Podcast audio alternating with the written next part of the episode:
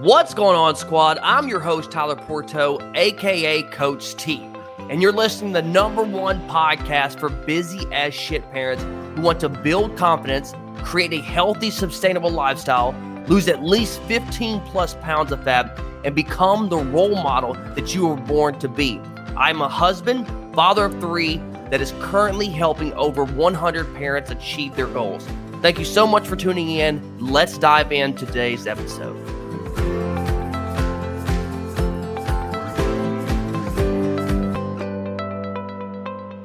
What's going on, everybody? Welcome to another Fit Parent podcast. And today's episode, we're going to be talking about it's our live Q&A with clients, part three. And if you're watching this the IB Squad community, it is a do-it-yourself type of style program. And if you're watching this, go ahead and put a hashtag live to let me know that you are tuned in. So other than that, I kind of want to start off today's episode, today's topic really in the live for that matter. You know, I'm still kind of getting used to this. This is still new. But ultimately, I want to start off that guys, you do not have to eat foods that you don't like. I know a lot of you say, well, why do I have to, if I don't like fish or if I don't like tilapia, you don't have to eat tilapia, right?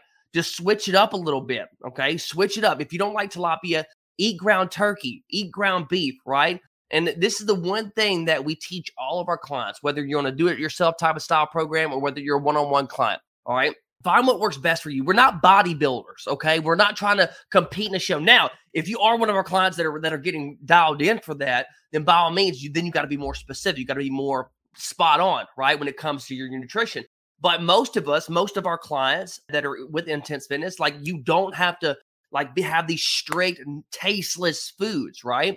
So I want to kind of address that real quick because I get that a lot. Well, I don't like this food, or I don't like that food. I don't like this broccoli. I don't like carrots. Then don't eat it, right? Eat the vegetables that you do like. Eat the carbs that you do like. If you don't like jasmine rice, do brown rice. If you don't like either or, do white rice, right? Find a different substitution for it, okay? And I, if you start doing, think of it that way, not saying, well, I, you know, I'm a picky eater. Start picking out foods that you do like because I mean, there's something it, it out around that you might enjoy. Okay. And at the same time, like if you like chicken, right, but you don't like anything else, there's just an example. If you like chicken, but you don't like anything else, maybe cook it a different way, right? There's different ways of preparing chicken. There's different ways you can season chicken, right? You can do stovetop in the stove. You can bake it. You can grill it. You can make it to a stir fry, right? You can chop it up into pieces. You can cook it as a whole, right? There's all kinds of different ways that you can do it. You can air fry it even, all right? So I think it's very important that you understand, like if you like something, if you like a certain food, whether it be vegetables, a carb,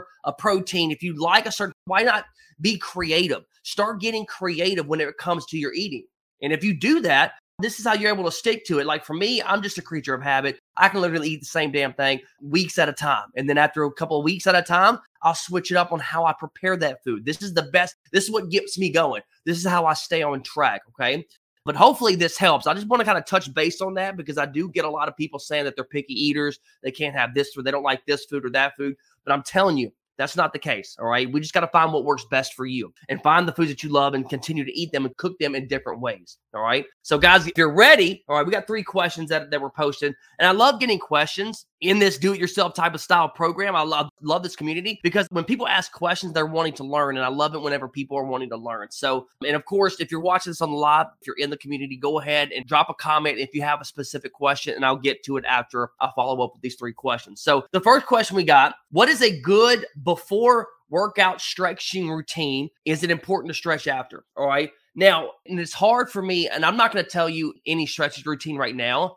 The best bet, literally, that you cannot get simpler than this. Okay. If you want a good stretch routine, YouTube it, right? YouTube it straight up. YouTube it. If you're working out, and this is how I would search it by YouTube, really. And I do this. And the only reason I'm telling you because I do this all the time. Okay, because I like different stretches, and it's easier for me to to tell you to do this than to for me to explain how to do a stretch through a podcast or through a live. Does that make sense? All right. So here's a tip. Okay, so if you're doing upper body, YouTube, Google, whatever. I'm sure sure if you Google this, same thing would pop up. Just YouTube, hey, good upper body stretches.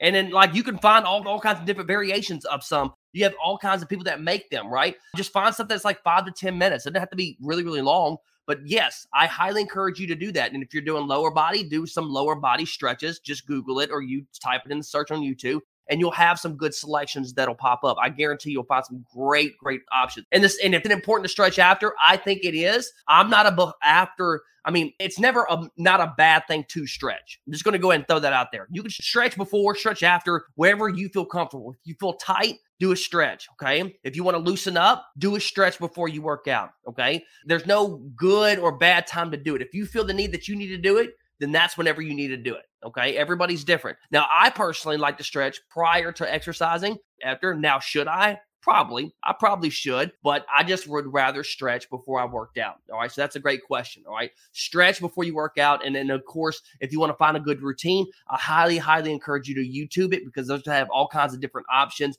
And literally, they're, they're five, six, seven, eight minutes long, depending on the video that you choose. But that's a great way to find these little stretch videos. All right. Second question What is a target fat burn heart rate. All right. So anytime there's a good rule of thumb. So it's 220 minus your age. Okay. So say for instance, if you're 30 years old, your max heart rate is going to be 190. Okay. That's 220 minus your age. Your max heart rate is going to be around that, around that range. I would say if you're anywhere from your max heart rate, if you're 30, I would say 30 points off. We'll call it points. Okay we'll call it 30 points off. So if you're about 100 to, to, to 60 to 100 to 90, that's a good range to be at. Even 20 is even good because you're not going to be at 190, your max heart rate.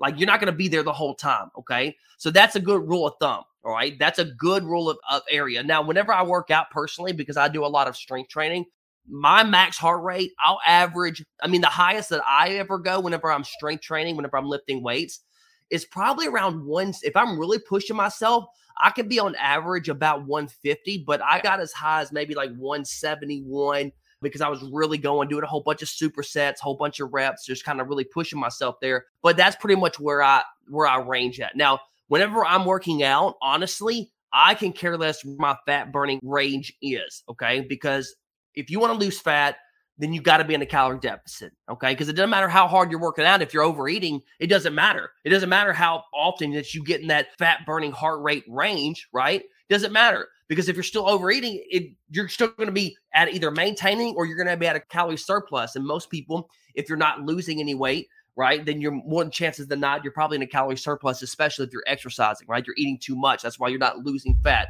So the best bet, all right, if you really want to target fat loss, you got to be in a calorie deficit. All right. 500, your maintenance calories. And that's, you know, that's a good rule of thumb to go off of exercising three to five times per week. If you do that, you'll lose a pound a week. I promise you. A lot of my clients do that. Okay.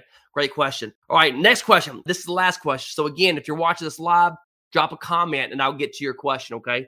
How can a 2000 calorie a day diet different from person to person. All right, so there's a couple of things that vary depending on what your calorie should be. Okay, your calorie input should be. Okay, now this is going to be your age. Okay, if you're a male or female, what's your activity level? Like how many times that you exercise, not necessarily what you do for a job. That can be important, but I really go off of how often do you exercise. Okay, which if you're doing the calculator, right? If you're typing and you know googling, trying to find out what how many calories that you need to be consuming, which the website is TDEE com, I believe, or you can just Google total daily energy expenditure. You can just type that in or just type in TDE and you can find all kinds of different calculations, different websites that'll tell you or help you determine what your calories should be. Now, good rule of thumb on your activity level, I always do lightly active and that again, that's working out anywhere from three to five times. That's the selection that I typically, I'm moderately active. I don't do that one or like extreme activity or extreme athlete, whatever the website's called that uses that. But that's a good rule of thumb three to five exercises for your activity level. So all that's going to determine, and also what's your current weight at. So that's going to play a factor because that's going to determine how many calories that you need to consume in order for you to lose a pound to two pounds every single week. Okay. That's why it differs from person to person. All right. Just because, say, you're standing next to a 200 pound person, you're 200 pounds, they're female, you're female, same age, are both same ages, right? Y'all do the exact same activity levels, right? But her maybe her calorie input may be different just because of her height, because your height matters too. All right. Because your calorie input, you know, as many calories that you're going to need to consume, right? It's going to differ from a five foot person rather than a six foot person. Again, all this matters your age, your, your gender, your activity level, your height. Okay. All of this matters. And that's what determines how much calories that you need to consume in order for you to lose a pound or two pounds every single week. So I hope that helps. I hope you got some value out of all these three questions that I kind of stated. And honestly, the opening topic that I talked about, about, you know, eating foods, you know, again, eating foods that you enjoy, cooking them in different ways. So, guys, I really do hope you got some value. And again, I'm going to be doing this type of podcast, this type of live going forward, and this will be dropped on Friday. So stay tuned. So if you know anybody that might get some value just from this podcast alone, just from this live, then shoot them my way. All right. And share this with somebody because I'm telling somebody might need to hear this. But other than that, I hope everyone has a great rest of the day. And if you have anything or you need to have any other questions, just shoot them my way. All right. Y'all have a great rest of the day. Stay fit, stay strong. Coach T out. Thank you so much for listening. If you're new to the podcast and you got any value whatsoever and you want to give back, please leave a five star review and share this podcast to your Instagram story and tag me at Tyler Pourteau underscore IF, which should be in the show notes if you don't know how to spell my last name. All right. Other than that, I'll catch you on the next episode.